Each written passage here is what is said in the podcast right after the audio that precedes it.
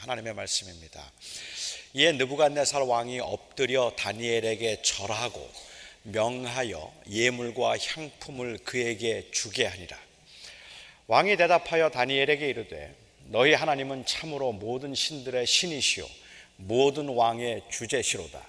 내가 능히 이 모든 것을 나타 은밀한 것을 나타내었으니 내 하나님은 또 은밀한 것을 나타내시는 이시로다. 왕이 이에 다니엘을 높여 귀한 선물을 많이 주며 그를 세워 바벨론 온 지방을 다스리게 하며 또 바벨론 모든 지혜자의 어른을 삼았으며 왕이 또 다니엘의 요구대로 사드락과 메삭과 아벤누고를 세워 바벨론 지방의 일을 다스리게 하였고 다니엘은 왕궁에 있었더라. 아멘. 하나님의 말씀입니다. 어, 며칠 전에 제 아내가 사무실에 있는 제게 전화를 어, 해서 어, 제게 복권을 사라고 했습니다. 전날 밤에 꿈을 꿨는데 꿈이 너무 좋다고 그 꿈에 100억이 생겼다는 겁니다. 제 아내가 돈을 쓸 때 보면 참 통이 큰 여자구나 하는 생각이 들 때가 있는데 꿈을 꿔도 저하고는 스케일이 확실히 다른 것 같아요. 저는 그냥 꿈에 한뭐 어, 천불 뭐 아니면 백만 원 정도만 생겨도 황홀할 텐데 제 아내는 100억이 생겼답니다. 그래서 그 100억을 10억씩 사람들에게 나누어 줬다고 했어요. 그래봐야 꿈인데 그래도 제가 좀 궁금해서 어, 나도 줬느냐고 물었습니다. 그랬더니 제 아내가 꿈에도 저는 안 줬답니다. 아, 아, 이 꿈도 꾸지 말라는 말이 이럴 때 쓰는 말이구나 하는 걸 제가 어, 그때 경험을 했습니다. 너무, 너무 기분, 어, 기분 좋은 꿈이라고 해서 저도 사실은 그날 은근히 좀 기대를 했거든요. 이게 뭐 100억은 아니더라도 그래도 뭐가 생기고 점심이라도 얻어 먹지 않을까 생각을 했는데 일불도 생기지 않았습니다. 아, 그래서 그 꿈은 개꿈인 것을 우리가 아, 확인할 수 있었습니다. 꿈에는 기분이 좋은 꿈도 있고 그리고 굉장히 기분이 나쁜 꿈도 있습니다. 사람들은 어, 꿈을 꾸면서 보통은 그냥 잊어버리고 뭐 이런 꿈을 꿨는데 좀 그랬어라고 이야기할지 모르지만 어떤 꿈들은 아주 굉장히 기분이 좋은 꿈이나 아니면 아주 기분이 나쁜 꿈을 꾸고 그 꿈이 왠지 심상치 않은 것 같아서 이 꿈의 내용이나 아니면 꿈의 뜻을 좀 알고 싶어 할 때가 많이 있습니다. 어, 일반적으로 현대인들은 이 꿈을 통해서 자아를 발견할 수 있다고 생각합니다. 다시 말하면 이 꿈이란 것은 무의식과 의식의 상호작용이라고 그렇게 보기 때문에 그 자신이 의식하고 있는 것보다 조금 더 정확한 자신의 실체를 꿈을 통해서 알 수 있다고 생각하는 거죠. Dream Moods라고 하는 그 이 웹사이트에 제가 가보았더니 어, 이 사람들이 자기가 꾼 꿈을 그 웹사이트에 올리면 거기에 전문가들이 그 꿈을 해몽해 주는 그러한 내용인데 그 몇 개의 꿈을 제가 읽어보고 해몽을 읽어보니까 결국은 자아 발견입니다. 거기에 이렇게 썼어요. 우리가 이 웹사이트를 운영하는 이유에 대해서 You will gain a better understanding and discovery of your true self. 당신의 진정한 자아를 발견하고 그리고 당신을 더 잘 이해하게 될 것입니다. 하고 그렇게 이야기를 했습니다. 그러니까는 이 꿈을 통해서 그 자기 안에 있는 자기의 모습을 보게 될 것이라는 내용인 것 같아요. 사람들은 자기 안에 또 다른 자기의 모습이 있을 것이라고 생각하고 의식하고 있는 것과는 다른 무의식적인 그 자아의 모습이 있을 거라고 생각을 하는데 그 모습을 사람들은 좀 알고 싶어 하는 것 같습니다. 어쩌면 꿈에서 보는 그 모습이 현실에서 내가 느끼는 것보다 조금 더 정확한 내 자아의 모습일 것이라고 그렇게 믿기도 하는 것 같아요. 그래서 내가 누구인가 하는 걸 좀 알고 싶어 하는 게 내가 진짜 난 누군가 하는 걸 알고 싶어 하는 게 사람들의 심리라서 얼마 전에 제 딸과 그 사위가 저에게 성격 유형 테스트라고 하면서 몇 가지 문제를 보내왔습니다. 그리고 저보고 그 문제에 답을 좀 해보라고 했어요. 저는 원래 그런 걸 잘 하지 않고 별로 믿지도 않고 좋아하지도 않는 그 이 편이기는 한데 하도 하라고 하고 제 아내가 한 번쯤 해보라고 어, 당신도 당신 성격을 좀 알아야 된다고 해보라고 해서 제가 했습니다. 아, 그리고 저는 그 결과가 너무 저에게는 조금 충격적이었습니다. 그 결과는 제가 지배형이랍니다. 아, 저를 묘사하는 단어들로 decisive, demanding, dominance, driving 뭐 이런 단어들이 나왔어요. 다, 다른 말로 그냥 야 얘기하면 좋게 얘기하니까 그렇지 다른 말로 하면 독재형입니다. 제 아내를 묘사하는 단어들은 influencing, inducing, impressive, interesting 뭐 이런 단어들이에요. 제가 짐작할 때는 이건 틀림없이 조작된 거라고 저는 생각은 하는데 어, 저는 이 결과 때문에 제 아내가 저를 독재자로 생각하거나 아니면 제가 이렇게 여러분들에게 이, 이것을 다 말함으로 인하여서 어, 저를 마치 동역자들과 식구들을 달달 볶는 완벽주의자로 생각하지 않을까 하는 걱정도 있습니다. 전혀 신중하게 생각하지 않고 제가 직접 문제를 풀지도 않고 제가 제가 어떤 성격인지를 너무 궁금해하는 제 아내가 그냥 질문하는 대로 제가 그냥 답만 했을 뿐인데 일단 그 결과를 듣고 나니까 이게 정말 내가 그런 사람인가 싶은 생각이 들어서 신경이 여간 쓰이는 게 아니더라는 말입니다.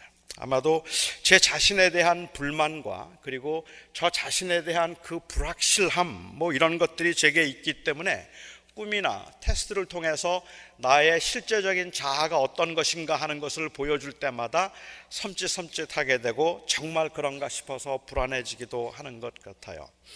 현대인들은 이렇게 꿈을 이해해서 자아를 발견하는 아니면 그 실제 자아의 모습을 하고 모습이라고 그렇게 이해를 한다면 옛날 사람들은 꿈을 그 계시라고 그렇게 보았습니다. 꿈을 통해서 어떤 그 운명이나 아니면 자기에게 주어진 것들을 알게 된다고 생각을 한 거죠.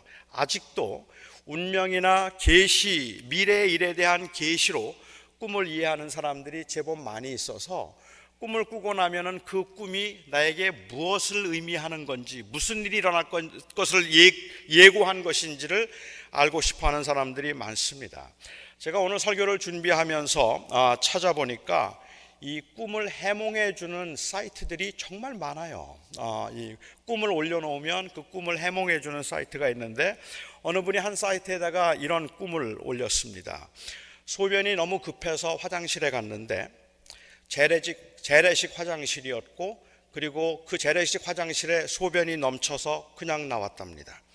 그런데 화장실을 나오는 순간 갑자기 소변이 어, 너무 많아서 참지를 못하고 그냥 소변을 보아서 옷이 다 젖었습니다. 너무 창피해서 어쩔 줄 몰라 하는데 갑자기 비가 와서 깨끗이 씻어 주었습니다.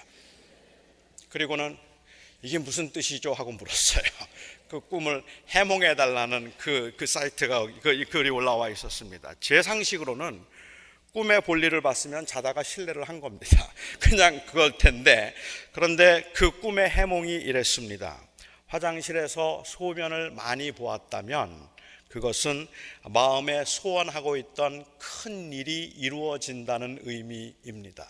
그런데 어, 급하게 나오다가 소변을 보았다는 것은 그 일이 잘 풀리지 않고 있었다는 이야기인데 비가 와서 깨끗이 씻어 주었다는 것은 나중에 정상적으로 모든 문제가 해결되어서 잘 될 것이라고 하는 꿈입니다. 2015년 운수 대통 대박입니다. 그게 그 꿈에 대한 해몽이었습니다. 아, 꿈의 내용은 정말 시시한데 말입니다. 그런데 해몽은 대박입니다.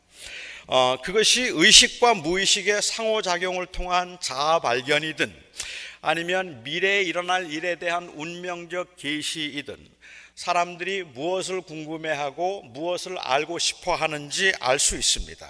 나도 모르는 내 또 다른 내 모습이 있다고 생각해서 그 내 모습, 나의 실체는 무엇일까 하는 것을 사람들은 궁금해 하는 것 같고, 그리고 또한 자신의 운명에 대해서 내가 5년 후, 10년 후 어떻게 될까?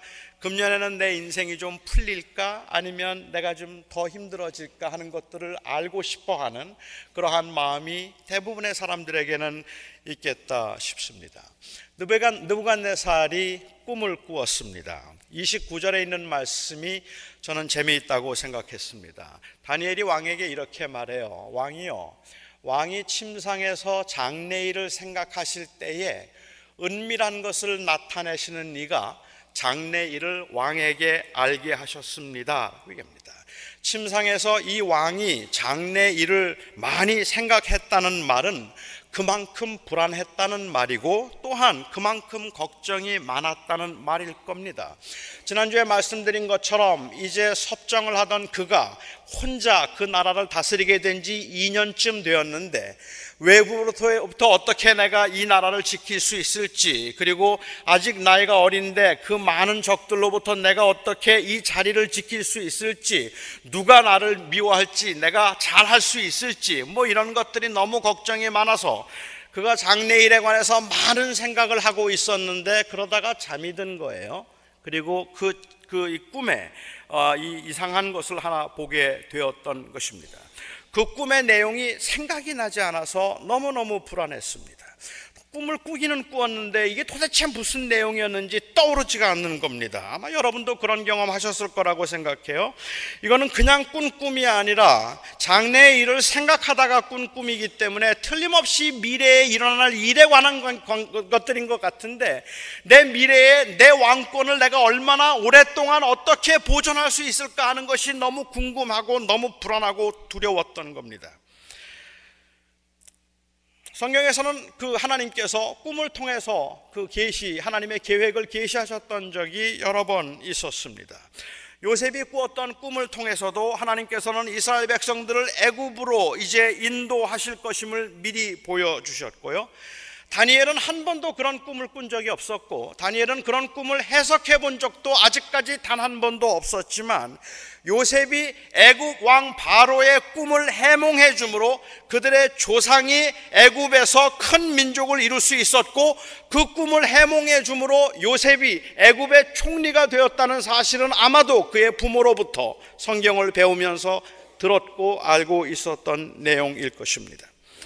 그가 많은 생각 중에 꾼 꿈이라고 할지라도 느부갓네살이 꾼 꿈은 단순히 그냥 그의 심리 상태를 보여주는 것이 아니라 이것은 하나님의 계시였습니다. 지난주에 살펴본 것처럼 그 꿈이 너무 불안해서 내가 무슨 꿈을 꾸었는지 알려주지 않으면 모든 바벨론에 있는 지혜자들을 다 죽여버리겠다고 위협을 했는데 하나님께서 다니엘에게 느부갓네살이 꾼 꿈의 내용을 환상을 통해서 보여 주셨습니다. 그 내용을 가지고 느부갓네살 왕 앞에 다니엘이 이제 서게 됩니다. 그리고 왕이 꿈에 무엇을 보았는가 하는 것을 구체적으로 설명해 주기 시작했습니다. 우리는 그것을 정확하게 묘사하기는 좀 어렵겠지만 그가 묘사하고 있는 신상의 모습을 한번 그림으로 그려본다면 이런 되지 않을까 하는 생각을 해요. 화면이 아주 선명하지는 않은데요. 어, 그래도 한번 보시면 그어 좋네요. 아, 이 다니엘이 보았던 그 이 신상의 모습입니다. 머리는 순금으로 되어 있었고 가슴과 팔은 은으로 되어 있었고 그리고 배와 넓적 다리는 노수로 되어 있었습니다. 그리고 종아리는 철로 되어 있었고 또 발은 철과 흙이 진흙이 섞여 있는 그러한 모습입니다. 저 모습이죠.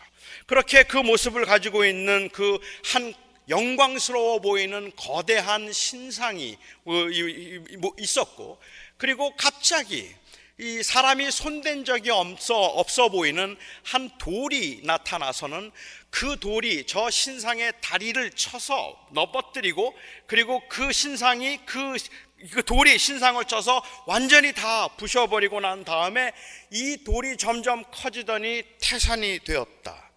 이것이 꿈의 내용입니다. 그게 답니다.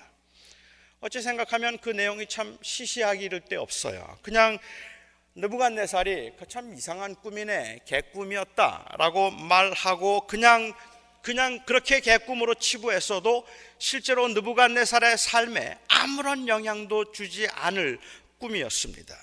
왜냐하면 이 꿈을 다니엘이 해석했을 때 꿈의 내용은 느부갓네살이 죽고 난 후에 나타날 나라들에 관한 것이었습니다.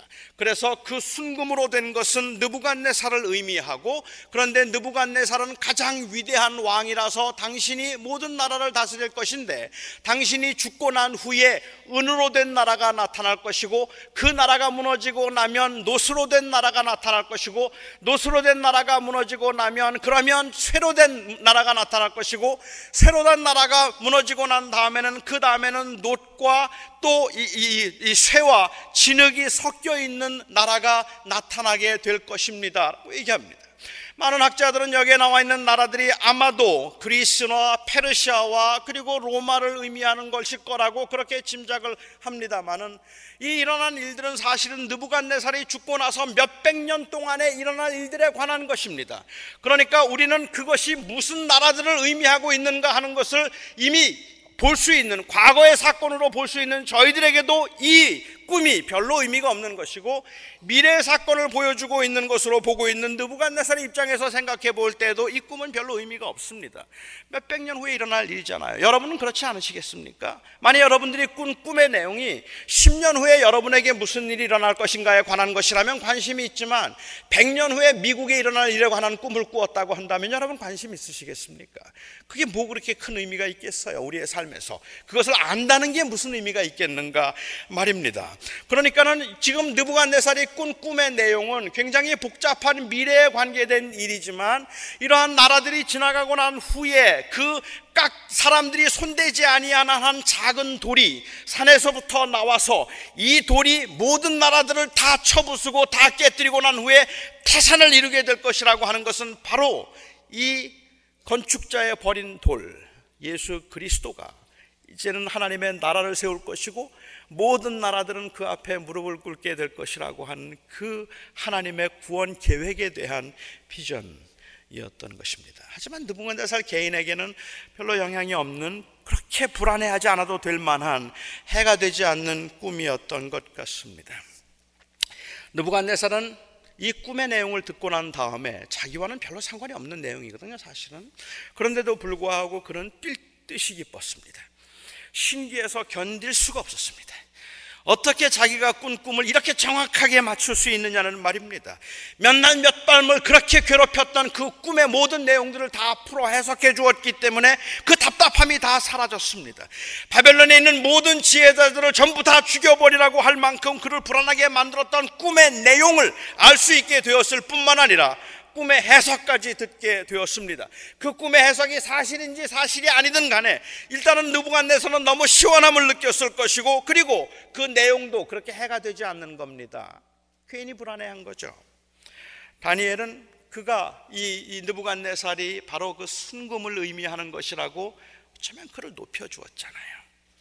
그 내용이 마음에 들었기, 들었기 때문에 그런 걸까요? 아니면 이 다니엘의 신기에 가까운 능력에 그가 너무 놀랬기 때문일까요? 다니엘의 꿈의 내용을 말하고 꿈을 해몽하고 나니까 느부갓네살이 바벨론의 왕이 느부갓네살 이, 이 다니엘 앞에 엎드러졌습니다.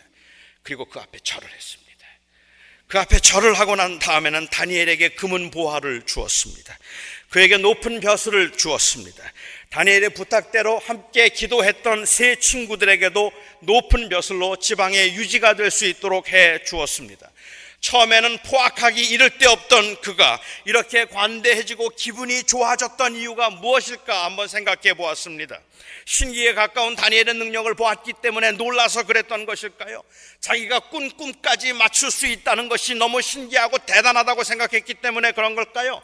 다니엘이 했던 그 꿈의 해몽이 그가 해롭지 않고 그에게 오히려 더 유익하고 좋은 것이라고 생각되었기 때문에 자기의 권력을 지킬 수 있다는 것 때문에 안심해서 그랬던 것일까요? 아니, 다니엘의 하나님은 진짜로 대단하다고 생각하지 않았겠습니까?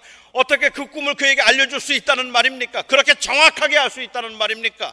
다니엘의 하나님은 정말 놀랍고 대단하다고 생각을 했을 겁니다. 그래서 그는 이렇게 고백을 합니다. 47절 말씀입니다. 너희 하나님은 참으로 모든 신들의 신이시요 모든 왕의 주제시로다. 내가 능히 이 은밀한 것을 나타내었으니 내 하나님은 또 은밀한 것을 나타내시는 이 시로다. 그는 다니엘의 하나님을 찬송했습니다. 그는 다니엘의 하나님이 위대한 하나님이라 하나님 중에 하나님이고 그리고 만유의 주제가 되시는 하나님이라고 고백을 했습니다. 그래요. 역시 그러는 겁니다. 하나님을 믿는 사람들이 이렇게 능력 있게 행동하고 믿음으로 행동하고 실력을 보이면 이방인들도 하나님께 영광을 돌리는 거라는 말입니다. 모든 것을 소유하고 있는 사람이라고 할지라도 그 사람이 다니엘이 보여준 그 하나님의 동행하심을 보여줌으로 인하여서 그가 그 앞에 절을 하고 그를 높은 지 올려줄 뿐만 아니라 그리고 그 금은 보화를 줄 수 있을 만큼 아니 하나님께 영광을 돌리게 되었다는 말입니다. 역시 하나님께 기도하고 하나님을 잘 믿더니 역시 하나님만 의지하더니 하나님께서 그에게 복을 주셔서 그를 형통하게 하시고 총리가 되게 하시고 그의 성공과 형통을 통해서 이방인으로 하여금 하나님께 영광을 돌리게 한 것입니다. 그 하나님 앞에 영광을 돌릴 수 있도록 그가 그렇게 출세하게 된 것이란 말입니다. 그래서 하나님께 영광을 돌리려면 여러분 일단은 실력을 쌓아야 합니다. 공부를 잘해야 합니다. 믿지 않는 사람들이 보고 여러분들에게 그 보면서 정말 내 하나님은 대단한 하나님이라서 지혜를 주시는 하나님이라고 그렇게 칭송할 만큼 그렇게 열심히 공부도 잘하고 탁월해야 하는 겁니다. 돈도 안 믿는 사람들이 보기에 어떻게 그렇게 잘 사느냐고 말할 만큼 그렇게 좋은 집에서 번듯하게 살 만큼 벌어야 하는 겁니다. 저는 그거 뭐 그렇게 말한다면 틀리지 않았다는 생각이 틀렸다 말할 것은 아니라는 생각이 드는데 솔직히 답답해요. 저는 그 말이 너무 답답하다는 생각이 듭니다.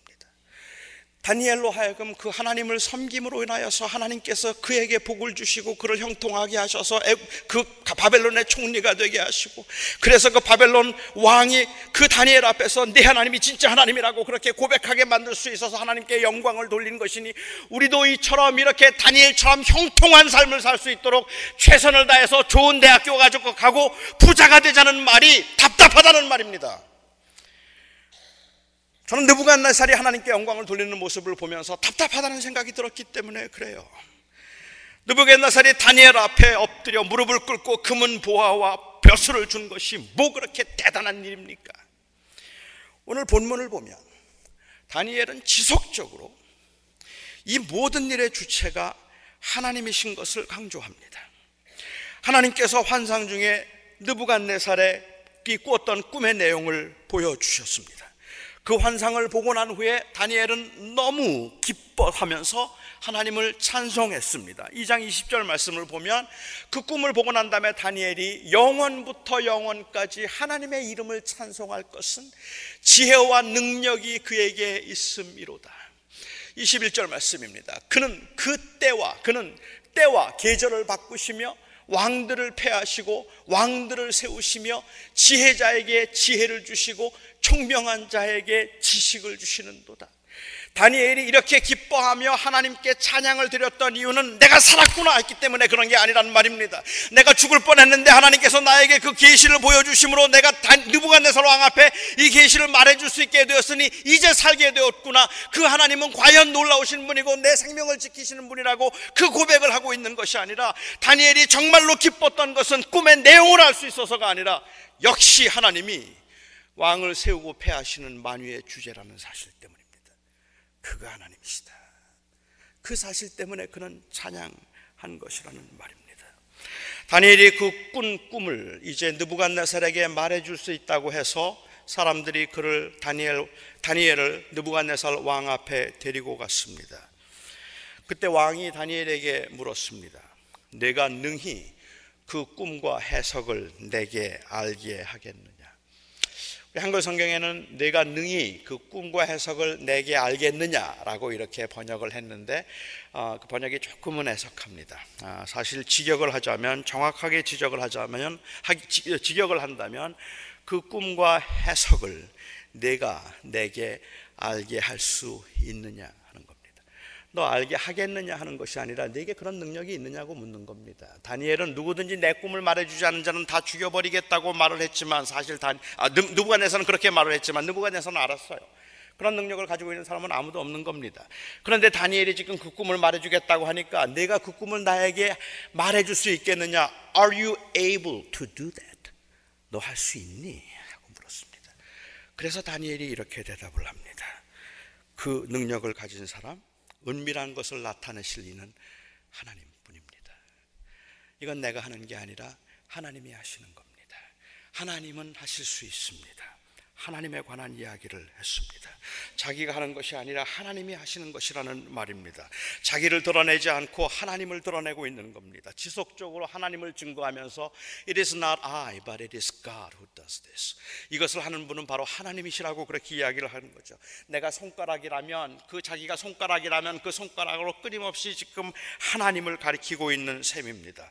꿈을 알게 하시는 분, 역사를 주관하시는 분, 모든 신 중에 뛰어난 신은 여호와 하나님이 하나님이라는 사실을 다니엘은 확실하게 증언했다는 말입니다. 그래서 다니엘에게 꿈을 다니엘이 꿈의 내용을 말해주고 해몽을 했을 때 느부갓네살은 겸손하게 이 사실을 인정했습니다. 너희 하나님은 참으로 모든 신 중의 신이시요 모든 왕의 주제시로다. 그런데 여러분이 고백에서 안타까움을 느끼지 않느냐는 말입니다. 여러분은 이 고백을 들으면서 그냥 그래 다니엘이 그렇게 하나님의 능력을 보여주어서 느부갓네살도 하나님을 인정할 수밖에 없었던 거야라고 그냥 단순히 그렇게 생각하고 느부갓네살의 출세와 성공이 그럴듯해 보이느냐는 말입니다. 저는 이 고백에서 답답함을 느꼈습니다. 다니엘은 계속해서 당신에게 왕권을 왕권을 주신 네가 하나님이시고 모든 것, 은밀한 것을 주관하시는 분이 하나님이시라고 말하고 있는데 느부갓네살은 그 하나님을 아직도 인격적으로 인정하고 싶어 하지 않고 있습니다. 하나님의 능력에 그 하나님의 위엄에 감사와 아니 찬탄과 찬사를 보냈지만 그 하나님은 다니엘의 하나님이었습니다. 느부갓네살은 다니엘 앞에 무릎을 꿇어서 엎드릴 만큼 그에게 권력과 그리고 그 재물을 넘치도록 줄 만큼 다니엘의 신기에 감동을 했고 다니엘의 하나님을 인정했지만 그 하나님은 다니엘의 하나님이었습니다.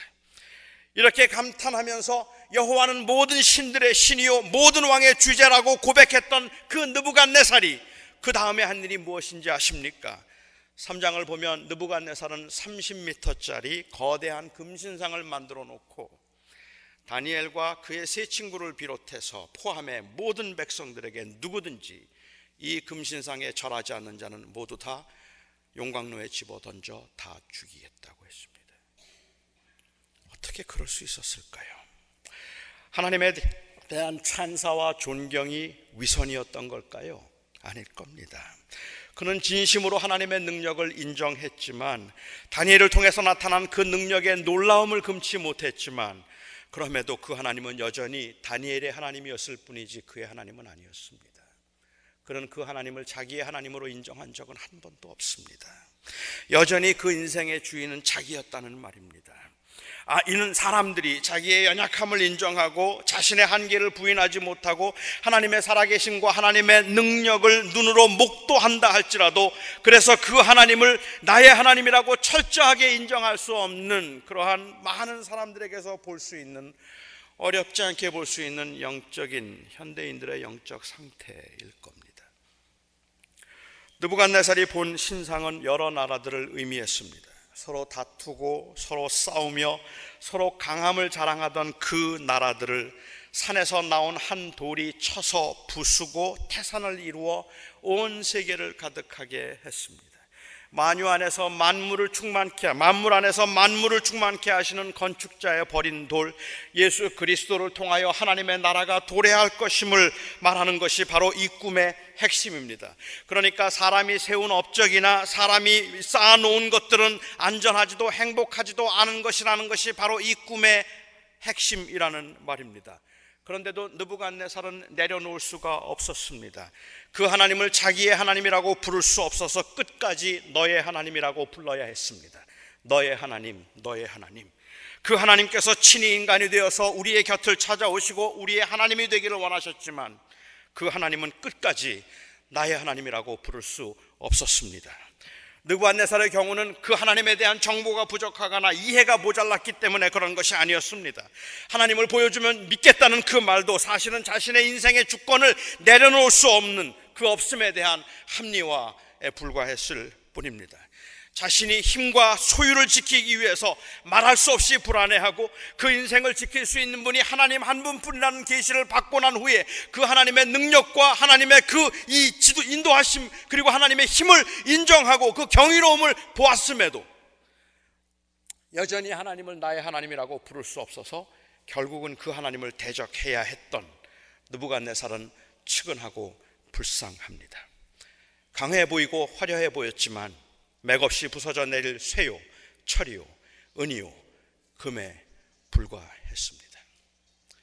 그런데 여러분, 느부갓네살이 이렇게 아무것도 아닌 느부갓네살이 이렇게 결국은 그 하나님 앞에 하나님의 능력과 위엄을 보고도 그 하나님은 나의 하나님이라고 그 앞에 무릎을 꿇기보다는 오히려 자기가 여전히 그 인생의 주인인 것처럼 살았던 이 느부갓네살을 보면서 우리가 답답함을 느낀다면 우리가 진정으로 위로를 받아야 되는 것 그리고 우리가 진정으로 형통이라고 생각해야 되는 것은 다니엘이 애굽의 총리가 되었다는 게 아니란 말입니다.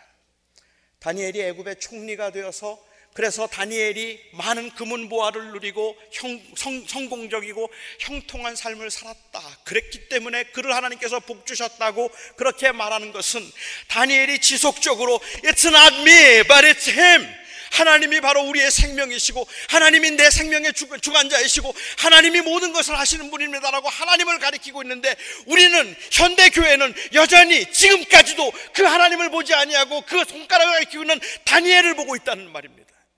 나도 다니엘처럼 그렇게 훌륭한 사람 되고 내 아들도 다니엘처럼 총리가 되고 세상에서 인정받는 사람 되어서 이 세상에 있는 다른 이방인들로 하여금 하나님께 영광을 돌리는 출세하고 성공한 사람 되게 해주시옵소서. 만약에 그 정도라고 말한다면 저는 솔직히 다니엘보다는 느부갓네살이 나요. 다니엘은 총리였지만 느부갓네살은 왕입니다. 다니엘은 총리였지만 금은 보화를 준 것은 결국은 느부갓네살입니다.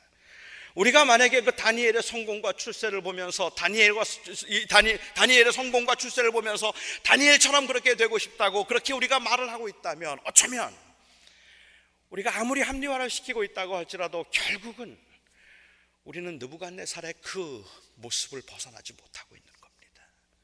그냥 느부갓네살. 느부갓네살이 아니기 때문에 그냥 다니엘. 여러분, 우리가 이 땅에 살면서 여러분들이 기대하고 꿈꾸는 것이 2014년을 지나고 2015년을 맞이하면서 하나님 하나님께서 금년에는 제 기도를 들어주셔서 하나님께서는 저를 붙들어 주셔서 저로 하여금 다니엘처럼 높이 세워 주시옵소서.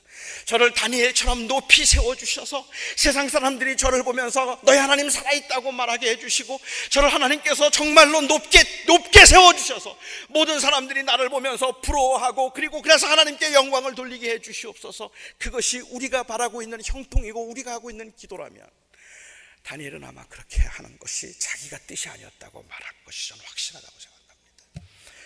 2015년도에 어떤 일이 있더라도 다니엘의 그 고백과 기도를 통해서 우리가 볼 수 있는 다니엘의 진정한 그 차이는 느부갓네살과의 그 본질적인 차이는 재물이 많았는가 재물이 적었는가가 아니라 그 본질적인 차이는 그 하나님이 내 하나님인가 네 하나님인가 그 하나님은 내 하나님입니다라고 말할 수 있으면 됩니다.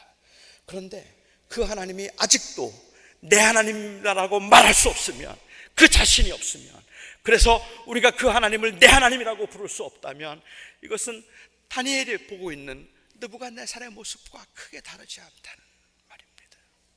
정말로 저는 아직도 제법 긴, 긴 시간을 살아야 하는 지금 이 자리에 있는 특별히 우리 젊은이들에게 꿈을 해몽함으로 인하여 출세와 재물을 얻은 다니엘의 형통보다 꿈의 해몽 앞에 서 있는 느부갓네살의 그 선택을 우리 젊은이들은 주목하셔야 한다고 생각합니다. 그것을 주목하십시오. 다니엘이 어떻게 부자가 됐는가가 중요한 것이 아니라 이 모든 것들이 다 드러나고 난 후에도 느부갓네살은 어디에 있었는가를 보아야 합니다. 그리고 우리가 혹시 그 느부갓네살처럼 우리가 그 이 느부갓네살이 느부갓네살이 주고자 하는 그 형통과 그리고 그 부귀와 그리고 그 벼슬을 우리가 기대하고 있는 것은 아닌지 한번 돌아보아야 합니다. 저는 저와 여러분의 형통은 그 하나님이 내 하나님이다라고 말할 수 있는 이 사실이 있다고 생각합니다. 그 하나님이 내 하나님, 네, 네 하나님이 아니라 내 하나님입니다. 하나님을 인정하면서도 우리 젊은이들은 여러분이 주인이 되어서 살 수 있습니다. 한 줌에 부서져 버릴 연약하고 허무한 것임에도 불구하고 그 신상을 높이 쌓고 그 안에서 안전을 도모할 수 있습니다. 아니면 깎지도 다듬지도 않은 보잘 것 없어 보이는 돌이지만 그 돌이 태산이 되는 이 꿈을 보고 우리의 산돌이신 예수 그리스도를 너의 하나님이 아닌 나의 하나님이라 고백하며 그를 의지하고 살 수도 있습니다.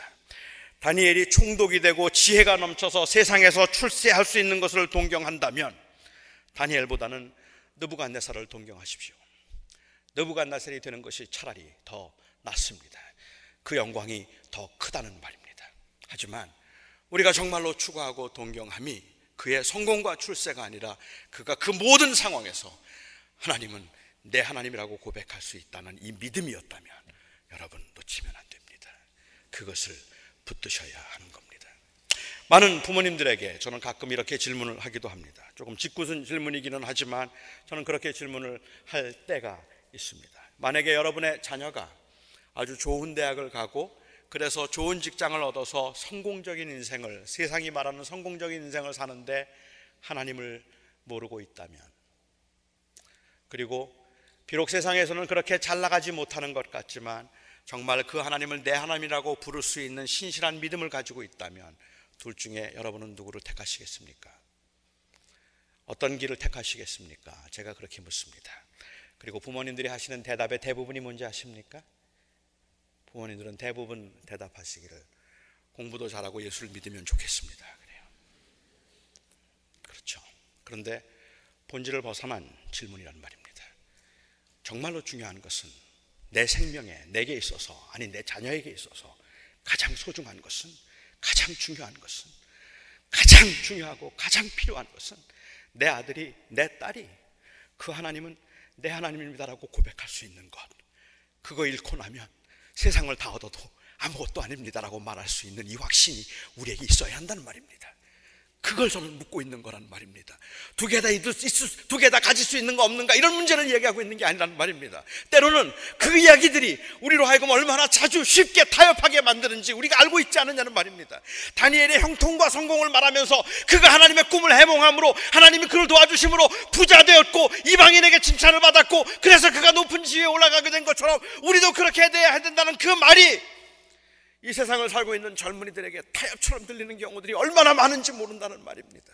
그래서 우리는 하나님 앞에서 다시 한번 확인하고 붙잡아야 되는 것이고 이곳에 있는 젊은이들에게 제가 간곡하게 부탁하고 싶은 말이 있다면 여러분들에게 가장 중요한 질문은 여러분들이 하나님을 믿음으로 여러분이 부자가 될 것인가 그리고 여러분의 삶이 형통할 것인가의 문제가 아니라 지금 이 시간에도 그리고 내게 어떤 일이 있든지 그 하나님이 내 하나님입니다라는 그 고백을 붙들 수 있는 그 하나님이 내 하나님이십니다. 느부갓네살이 말했던 그 위대하고 만유의 주이며 만주의 주이고 천하를 다스리는 그가 너의 하나님이구나. 그 고백이 아니라 비록 비참하고 그 왕 앞에서 목숨을 구걸해야 될 만큼 그렇게 열악한 모습에 처해 있는 그 포로에 불과한 자라 할지라도 아니요 그 하나님이 내 하나님입니다라고 고백할 수 있음이 다니엘의 형통이라면 우리는 하나님 앞에 복을 받은 사람들입니다. 기도하겠습니다.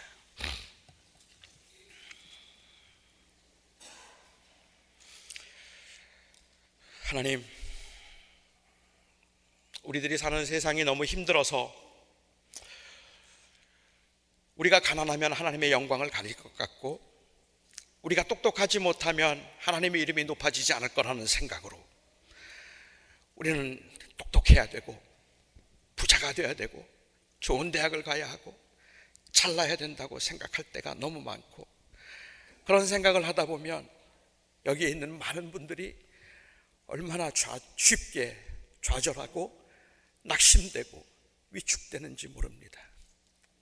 아버지 하나님, 다니엘의 위대함이 그가 그 하나님과 동행함으로 인하여서 부자 되었더라가 아니라 다니엘의 그 아름다움 위대함이 느부갓네살과 분명한 차별이 그 여호와가 내 하나님이라는 고백에 있었다면 재물의 유물을 놓고 따진다면야 느부갓네살이나 다니엘이나 다 만만치 않았을 뿐만 아니라 느부갓네살이 더 부자였다 말할 수 있어도 그 다니엘과 느부갓네살의 결정적인 차이가 그가 내 하나님이라는 고백에 있었다면 가난해도 약해도 머리가 좋지 못해도 그리고 힘들게 또 한 해를 살아야 한다 할지라도 오늘 이 자리에서 우리가 놓치고 싶지 않은 가장 확실한 고백은 그 하나님, 다니엘의 하나님이 내 하나님입니다라는 고백입니다.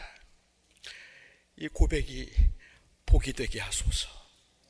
우리 사랑하는 자녀들이, 우리 사랑하는 자녀들이 그들이 살아가는 험한 세상에서 그들이 부자가 돼야 편안할 것 같고 좋은 대학을 가야 안정된 삶을 살 것 같은 건 맞지만 우리 사랑하는 자녀들이 그 하나님이 내 하나님이다라는 고백을 놓치면 아무것도 남는 게 없습니다. 아버지 하나님, 그래서 우리의 사랑하는 자녀들이 하나님이여 그 하나님이 내 하나님이다라는 이 다니엘의 고백을 붙들 수 있기를 우리가 기도하며 또한 그것을 최고의 행복으로 생각하는 그 믿음의 확신이 2015년 저희들의 삶 가운데 있게 하여 주시옵소서. 예수님의 이름으로 기도하옵나이다.